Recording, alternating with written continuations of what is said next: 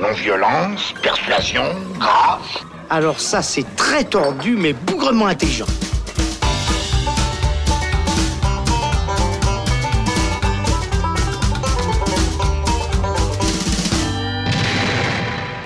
Bonjour ou bonsoir à tous, c'est Robin et bienvenue dans le Shot, la version courte du Saloon où il sera question aujourd'hui de Shazam, encore un film de super-héros en ce début d'année deux mille dix-neuf. Et pour en parler, le Shot nous est servi aujourd'hui par Thibaut Ducré. Salut Thibaut. Salut Romain. Alors, Shazam débarque au cinéma quelques semaines seulement après Captain Marvel, après et avant pardon euh, Avengers Endgame. Là, cette fois-ci, c'est D C qui euh, sort euh, les cartouches avec donc Shazam, réalisé par David Sandberg, un réalisateur à qui on doit plutôt des films d'horreur à la base, puisque c'est lui notamment qui avait signé Annabelle deux, c'était en deux mille dix-sept, et d'autres films d'horreur auparavant. Thibaut, donc tu as vu le film. Avant d'en parler, on va juste quand même s'attarder un tout petit peu sur le personnage de Shazam, qui a une histoire assez euh, particulière. Ouais, ouais, c'est, c'est une franchise, c'est une franchise euh, tout à fait spéciale, puisqu'à la base, Shazam ne s'appelle pas Shazam, mais Captain Marvel. Donc théoriquement, c'est le deuxième film Captain Marvel qui sort en un mois. Qui n'a rien voilà. à voir avec euh, l'héroïne de, de Marvel qu'on a pu voir sur les écrans il y a quelques temps. Et au-delà de, de, du nom qui est différent à l'origine, surtout à la base, ce n'est pas du tout un super-héros D C Comics. En fait, le, le personnage, il apparaît juste après Superman et il est publié chez euh, l'éditeur euh, Fawcett Publication. Et en fait, euh, bah, il faudra peu de temps pour que euh, D C euh, attaque en justice euh, justement cet éditeur en l'accusant d'avoir tout copié sur son Superman, puisqu'effectivement, dans l'idée, le personnage ressemble quand même pas mal à Superman. C'est aussi un mec en cap et collant, euh, hyper fort, qui peut voler, qui peut tout péter.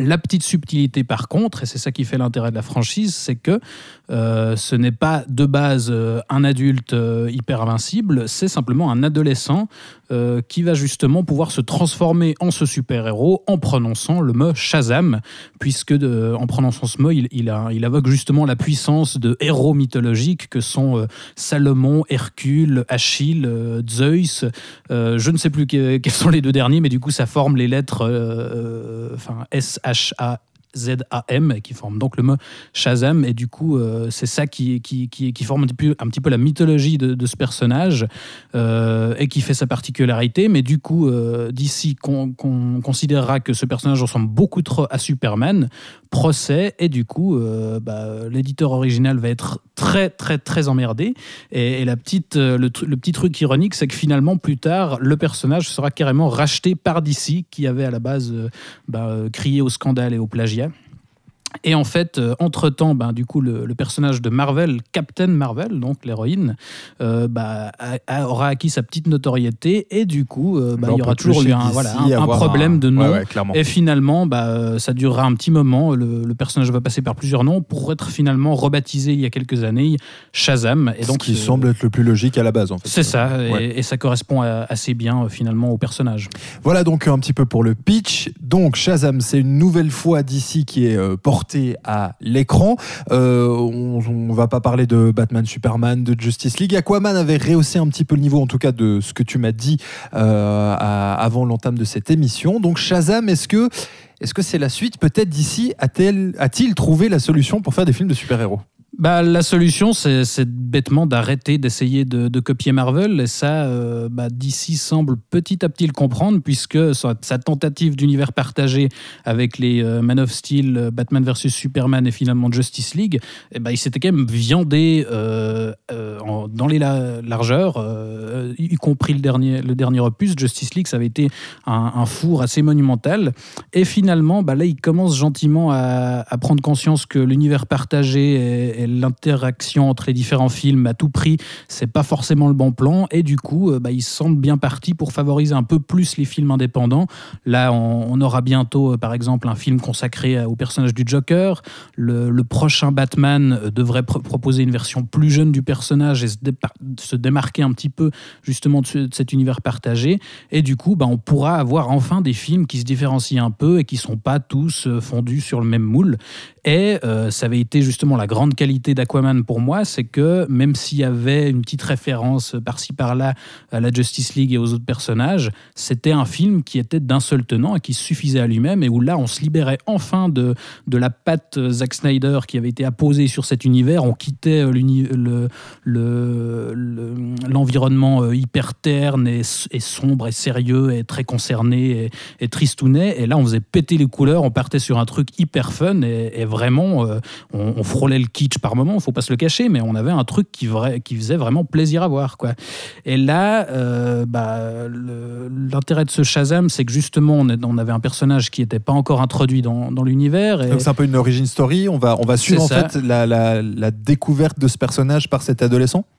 Exactement, oui, on va, on va suivre en fait le, ce film-là se, s'inspire beaucoup de, d'un reboot dans les comics qui avait été fait il y a quelques années par Jeff Jones, qui est un des grands architectes de chez D C, euh, et qui propose une version aussi un petit peu plus intéressante du personnage, je trouve. C'est qu'à la base on a justement cet adolescent qui est euh, très pur, très, très concerné par la justice, et là ce reboot proposait justement une version du personnage où c'était de base vraiment un, un petit connard, quoi, euh, qui en avait rien à taper de, de tout, et qui, qui en fait adopté euh, par une famille d'accueil, euh, et qui envoyait péter tout le monde, mais on comprend que c'est justement lié à son enfance difficile, et cetera.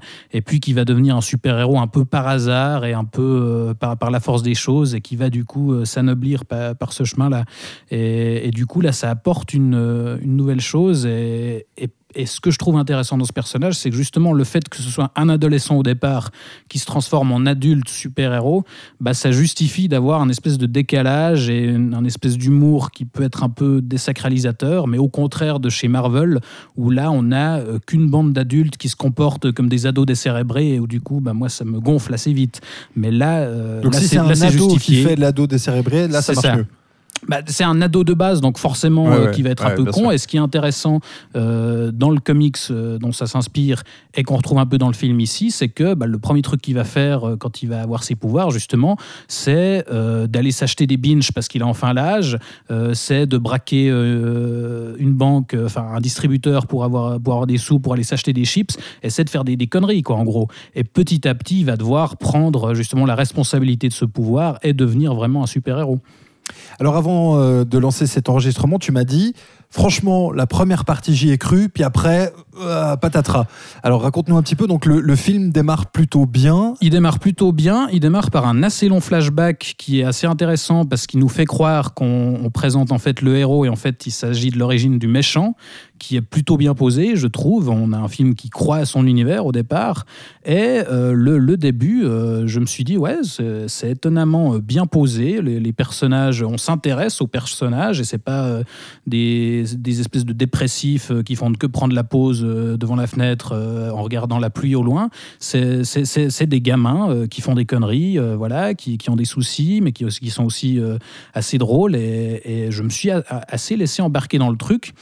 Et, euh, et c'est, je trouve assez courageux quand même comme film, parce qu'il faut dire que c'est pas un univers très facile, euh, Shazam, c'est que c'est quand même de base vraiment un truc hyper barré, enfin c'est un, un gloubi-boulga de différentes mythologies, bah, je les ai citées, là on, on invoque autant de Zeus que, que Salomon, Achille, euh, y a, y a, dans le comics d'origine, là on l'a pas, mais normalement il y, y a un tigre qui parle, un des méchants qu'on annonce à la fin, c'est quand même une chenille qui fait de la télépathie, enfin il y a vraiment tout et n'importe quoi dans, dans cet univers, et là Le, le film ose aller euh, dans le truc en y croyant à fond. Et c'est assez drôle du coup ? Et c'est assez drôle, la pro, le début de la découverte des pouvoirs marche assez bien. Après, petit à petit, en fait, ça se délite un peu parce qu'on passe beaucoup de temps justement à voir euh, ce héros et euh, son, son frère d'accueil finalement expérimenter un peu ses pouvoirs, puisque lui, il essaye de voler, il teste un peu pour voir est-ce qu'il a les, les est-ce qu'il peut tirer des, des lasers avec ses yeux, est-ce qu'il peut devenir invisible. Enfin, ils font des tests et, et son frère justement le filme et poste ça sur YouTube. Donc voilà, c'est, c'est marrant deux secondes, mais en fait, on reste beaucoup trop longtemps là-dessus. Et au final, Zachary Lévy, euh, qui incarne justement la version super-héroïque du personnage, il en fait vraiment des caisses euh, dans le genre euh, « Waouh, je peux voler, euh, t'as vu ça, c'est trop fun, machin ». Et finalement, il y a, y a une espèce de, de dissociation qui se fait entre le personnage de l'ado euh, qui est de base assez renfrogné et puis qui envoie péter tout le monde, et euh, le, sa version euh, su, adulte super-héros euh, qui est hyper enjoué et qui n'arrête pas de faire des vannes, et cetera. Il en fait vraiment des caisses, et au final, moi, je, au bout d'un moment, je, j'arrivais plus à croire que c'était le même personnage. Et du coup, on, on se perd un peu, et, et surtout, surtout, plus le film avance, plus je trouve qu'il vient de plus en plus sage, par rapport justement à cet univers, comme je le disais, qui, qui était vraiment, euh, qui pouvait partir dans tous les sens et dans lequel on peut se permettre vraiment tout et n'importe quoi. Bah là, il, il a tendance à aplanir les choses de plus en plus jusqu'à un final qui est franchement euh, très très plat, sans inventivité, par rapport juste à, justement à la dernière version qu'avaient proposé euh, les comics, où là, euh, on partait dans tous les sens, puisque le méchant, euh, une des, un des autres aspects de la mythologie, c'est qu'une des grosses menaces, c'est les sept péchés capitaux qui sont en fait incarnés par des espèces de monstres un petit peu grotesques. Et, euh, et dans le comics, on avait un espèce de, de finale euh, complètement explosif où les sept péchés capitaux, justement, étaient libérés dans la ville et foutaient le bordel. Et, et là, on a une tentative de rejouer un peu ça, mais qui est, qui est, qui est vraiment très, très plate et qui propose rien de neuf, finalement, de, par rapport à ce qu'on a vu dans, dans tous les autres films de super-héros qui sortent chaque année. Puis encore un tout petit mot donc, sur ce, ce réalisateur, hein, le Suédois David Sandberg, je l'ai dit, qui a fait euh, essentiellement des films d'horreur. Il avait fait Dans le Noir en deux mille seize, euh, Annabelle deux, du coup, en deux mille dix-sept. Qu'est-ce que ça donne pour un film plutôt d'action, pour le coup ? C'est ça, ben, moi c'est un réalisateur que je trouvais intéressant euh, de base. Comme tu l'as dit, il a commencé dans les courts-métrages, notamment avec un court-métrage qui s'appelait Lights Out, donc Dans le Noir, et qui jouait sur euh, la lumière et l'obscurité et des choses qui apparaissaient dans le noir, et cetera. Et, et c'est avec ce, ce court-métrage notamment qu'il avait été repéré par James Wan, euh, qu'il a du coup euh, embauché. Le réalisateur d'Aquaman, du coup. Exactement, et des euh, Conjuring, Insidious, et cetera. Et c'est grâce à lui qu'il avait pu justement adapter ce court-métrage-là en film, donc Dans le Noir, et euh, c'est James Wan aussi qu'il avait engagé pour Annabelle deux. Et euh, Annabelle deux est une catastrophe, mais il y, y, y avait quand même des trucs intéressants dans la mise en scène, je trouve. C'est un, c'est un gars qui peut proposer des idées. Là, malheureusement, euh, est-ce que c'est euh, l'effet euh, gros film de studio ou, certainement, mais, euh, mais ça reste assez plat. Il y a très peu d'idées visuelles, je trouve. C'est, c'est, c'est assez illustratif comme mise en scène. Eh ben, très bien, merci euh, Thibaut pour euh, nous avoir servi ce shot donc, sur Shazam ou Captain Marvel, ça dépend des versions, euh, nouveau film de super-héros de D C Comics, euh, avant donc d'aborder évidemment Avengers Endgame d'ici euh, quelques semaines maintenant. Pour On se re- réjouit. Pour retrouver tous nos épisodes, vous le savez, ça se passe sur les différentes euh, plateformes de podcast. Nous, on vous retrouve très bientôt. Ciao, ciao.